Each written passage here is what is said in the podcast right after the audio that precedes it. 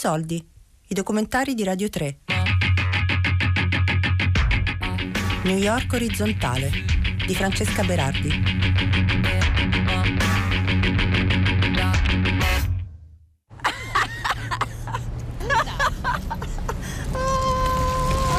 Pues mira, este es el famoso Williamsburg, aquí el famoso Bridge Plaza, y por aquí tuve mucha gente recogiendo. Yo muchas veces paso por aquí, pero ya no, porque a veces... A Williamsburg, nella zona di Brooklyn affacciata sull'East River, Maria è una local. Camminare con lei è come stare con una guida dai superpoteri, in grado di vedere il quartiere come era 30 anni fa. Maria indica fabbriche che non esistono più, vecchie scuole, vecchie chiese, case di amici ormai scomparsi. Oh, mira, esto es una escuela judía. Esto era una factoría. Sí, eso era una factoría. Maria ha 80 anni. È arrivata a New York negli anni 60 dal Porto Rico. È cresciuta in una famiglia di contadini e suo padre le descriveva New York come un luogo sotterraneo, un inferno.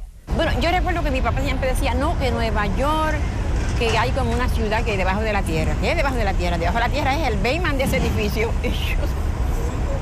Per anni ha lavorato come operaia in una fabbrica. Hacían como unas sueras, ¿Sueras qué, qué son? esas cositas así. Yo le digo ah, sueras. sí, sí, sí, sí. Eso lo hacían. ¿no? T-shirt. Sí, como unas t-shirt, sí. Hacían eso. Un paio di decenni fa quella fabbrica ha chiuso e la produzione è stata spostata da Brooklyn a Taiwan. Por la otra parte, y trabajaban como mil personas. Sí. y hacían de ropa de los nenes para compañía, para JCPenney, Macy's, todas esas compañías grandes, Sears y para el ejército también. Pero todo eso lo fueron mudando por allá porque pagaban menos. Così, rimasta disoccupata in età vicina alla pensione, Però- Maria ha deciso di considerare i rifiuti per strada con uno sguardo diverso. Davanti ai suoi occhi azzurri, così chiari da sembrare bianchi, la città si stava trasformando in una miniera. O meglio in un campo, come quelli in cui lavorava da bambina, dove ogni cosa che raccoglieva aveva un valore. Per lei diventare una Kenner è stato quasi naturale e così si è unita alle migliaia di persone che a New York vive raccogliendo lattine vuote per poi scambiarle per 5 centesimi a pezzo. Porque eh, yo soy del campo en Puerto Rico y Maria va a caccia di lattine in due modi. Il primo non richiede grandi spostamenti. Cammina dall'appartamento che affitta in una casa popolare di South Williamsburg fino al Redemption Center più vicino. Redemption Center è il nome che si usa per indicare tutti quei centri in cui kenners possono ricevere denaro per le bottiglie lattine raccolte per strada. In questo tratto Maria percorre circa 3 chilometri, in cui oltre a raccattare quello che trova, si ferma a casa di amiche e conoscenti per ritirare ciò che loro hanno tenuto da parte per lei.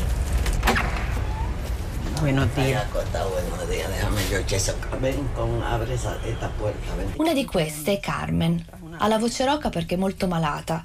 Maria divide poi il ricavato con lei.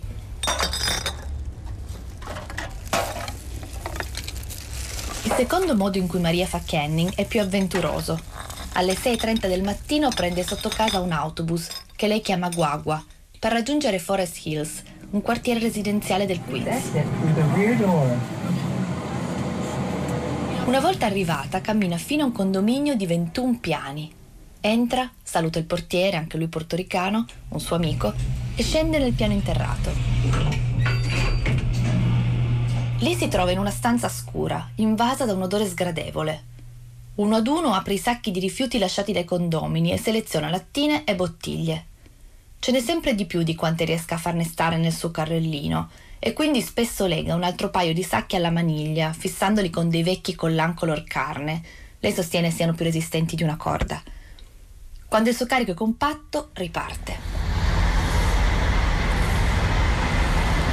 Il ritorno se lo fa a piedi, perché è convinta, forse ha ragione, che cariche come di rifiuti l'autista dell'autobus non la farebbe salire e questo la umilierebbe.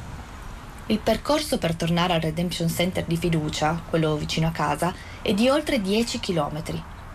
Attraversa siti industriali, alcune aree residenziali e cimiteri sconfinati di diverse religioni. Maria è cattolica. Pero yo le digo siempre que paso por aquí, le digo adiós. ellas eran buenas conmigo.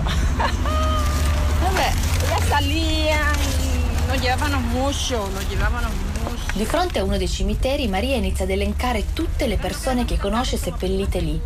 Lo fa per salutarle. Oltre a conoscere uno straordinario numero di defunti, Maria si rivela una grande esperta del costo di morire a New York. Es más caro, es más privado. No cuesta bastante. Tal vez 10 mil, 12 mil, 15 mil. Non si va a New York per morire, al massimo si va per vivere in modo così pieno da far pace con la morte. Ma capita di morire a New York, capita a più di 50.000 persone all'anno. Solo che nella metropoli più sognata del mondo costa molto anche occupare un posto sottoterra. Tienen que quemarte. Y quemarte cuesta caro. También cuesta como mil dólares. Entonces te dan la ceniza o las botas en el río o te, o te quedas con ella. Così alcune pompe funebri consigliano ai clienti meno facoltosi di attraversare l'Hudson River e cercare qualcosa di più economico nel vicino New Jersey. Cuando tú vas a la funeraria, va al familiar, por ejemplo, yo voy le digo, mira, yo tengo alguien en mi casa. No, pues mira, este te vale, este te dice los cementerios de aquí. En este te vale 15 mil, este te vale 8 mil, 10 mil, y especialmente si uno no tiene la tierra, uno tiene que comprar esa tierra para enterrarlo. Questa cosa che mi ha spiegato Maria mi ha fatto pensare che la gentrificazione delle città può perseguitare in eterno, anche nell'aldilà. Il giorno che ho percorso questo lungo tratto di strada tra Queens e Brooklyn con Maria, mi sono stati affidati due grandi sacchi da portare a mano, uno per parte. Era fine agosto, c'erano 32 gradi, i sacchi erano pesanti e mi si appiccicavano alla pelle, e in mezzo a quelle lapidi e croci pensavo a un cammino di penitenza. Ma non mi lamentavo, perché Maria ha 80 anni, e se non si lamentava lei non potevo certo farlo io, che ho quasi 50 anni di meno. Ad un certo punto, mentre passavamo davanti a una fila di case, Maria ha detto che voleva presentarmi un amico. ¿Es italiano il tuo amico? Y tú no lo conoces. Eh, questo è Padre Pio. Pues eso mismo. L'amico in questione era una statua di Padre Pio, alta circa un metro, che lei salutava sempre con devozione. Oltre ad essere un'esperta di sepolture, Maria è anche una grande conoscitrice dei santi. Dice infatti che ha due trucchi per riuscire a svolgere un lavoro così duro. Il primo è non guardare mai l'ora.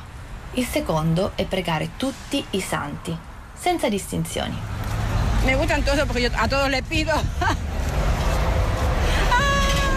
Ah, a todos les pido. Ho chiesto a Maria come mai fosse così esperta di sepolture. Lei mi ha dato una risposta confusa, quindi ho posto la stessa domanda a una persona che la conosce molto bene, Ana, una suora che ha fondato il Redemption Center frequentato da Maria. Lei mi ha raccontato che Maria, come secondo lavoro, guida la preghiera durante i funerali, in particolare i rosari, perché ormai nessuno li sa più recitare a memoria. I preti di Williamsburg la pagano per questo. I am not under the Vatican, so under the sun. I am under the sun, the sky. Questa è Ana, la suora che ho nominato prima. È una donna di media statura, con i capelli grigi corti e l'animo impetuoso come la terra inquinata, i Paesi Baschi. È una suora non convenzionale, una street nun si definisce, perché da oltre dieci anni vive da homeless, senza casa. Solo così, dice, riesce davvero a capire i bisogni delle persone più povere e svantaggiate a New York. I was never afraid to sleep on the streets. And not only never afraid, but I was so protected and cared by the people who live on the street. So Per un po' ha dormito per strada con un suo caro amico, Eugene, un homeless del Sud Carolina, colui che l'ha introdotta al mondo dei Kenners. Eugene è un uomo alto e magro, con un sorriso sdentato. Porta al dito un anello trovato nella spazzatura che non toglie più. Dice che la fede del suo matrimonio con la strada. Ora dorme in una roulotte, che da fuori sembra un'enorme scatoletta di alluminio atterrata in un parcheggio di Brooklyn. Dentro un letto, una tv, una lampada e una stufetta che accende grazie a un piccolo alimentatore. Nella roulotte vive in compagnia delle uniche due cose di cui non riesce a separarsi. Dio e il crack. Nel 2007 Anna e Eugene hanno fondato Sure We Can, il Redemption Center dove si recano tutti i Kenners protagonisti di questa serie. È un'organizzazione no profit situata in una zona post-industriale di Brooklyn, in un grande lotto di terra ora pieno di containers, stracolmi di sacchi di bottiglie lattine vuote, in attesa di essere ritirati dai distributori di bottiglie. È un luogo frequentato da centinaia di kenners, più di 500 secondo i dati raccolti dal centro.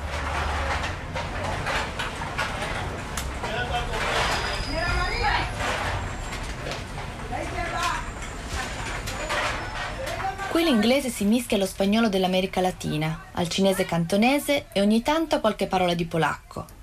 E poi c'è lei, una gallina di Brooklyn.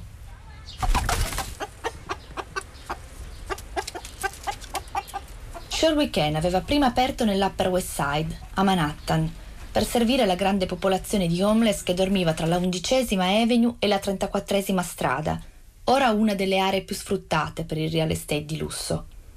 Ovviamente nell'arco di pochi mesi Anne e Eugene sono stati cacciati. Prima si sono spostati in un'altra zona di Manhattan e poi a Brooklyn, dove hanno dovuto cambiare tre posti. Tuttavia Anna torna spesso sulla 34esima perché sa che incontrerà sempre qualcuno dei suoi vecchi amici senza tetto. Una volta ha portato anche me e ai piedi di un cantiere di un grattacielo ci siamo imbattuti in un uomo anziano che pareva un po' braccio di ferro in versione afroamericana. This is ravioli, the front, the one in front. This one is ravioli? Uh-huh. I think so. Huh? I will. I don't see. Il suo vero nome ovviamente non è Ravioli, ma sulla strada è conosciuto così perché mangia spesso i ravioli. Non quelli a cui possiamo pensare noi, quelli venduti in lattina, già cotti, annegati nel sugo. Long time. Oh man, I'm glad you came. Long time. I'm glad you came. Thank you, mommy. I'm glad New York orizzontale di Francesca. Berardi. Why? To hospital? Yeah, Oh. Tre soldi è un programma a cura di Fabiana Carobolante, Daria Corrias e Giulia Nucci. Yeah.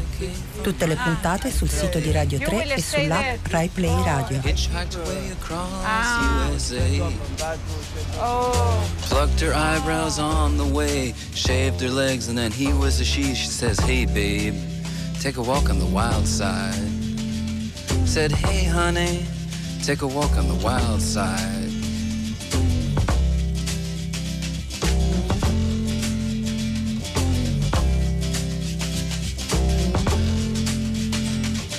Candy came from out on the island.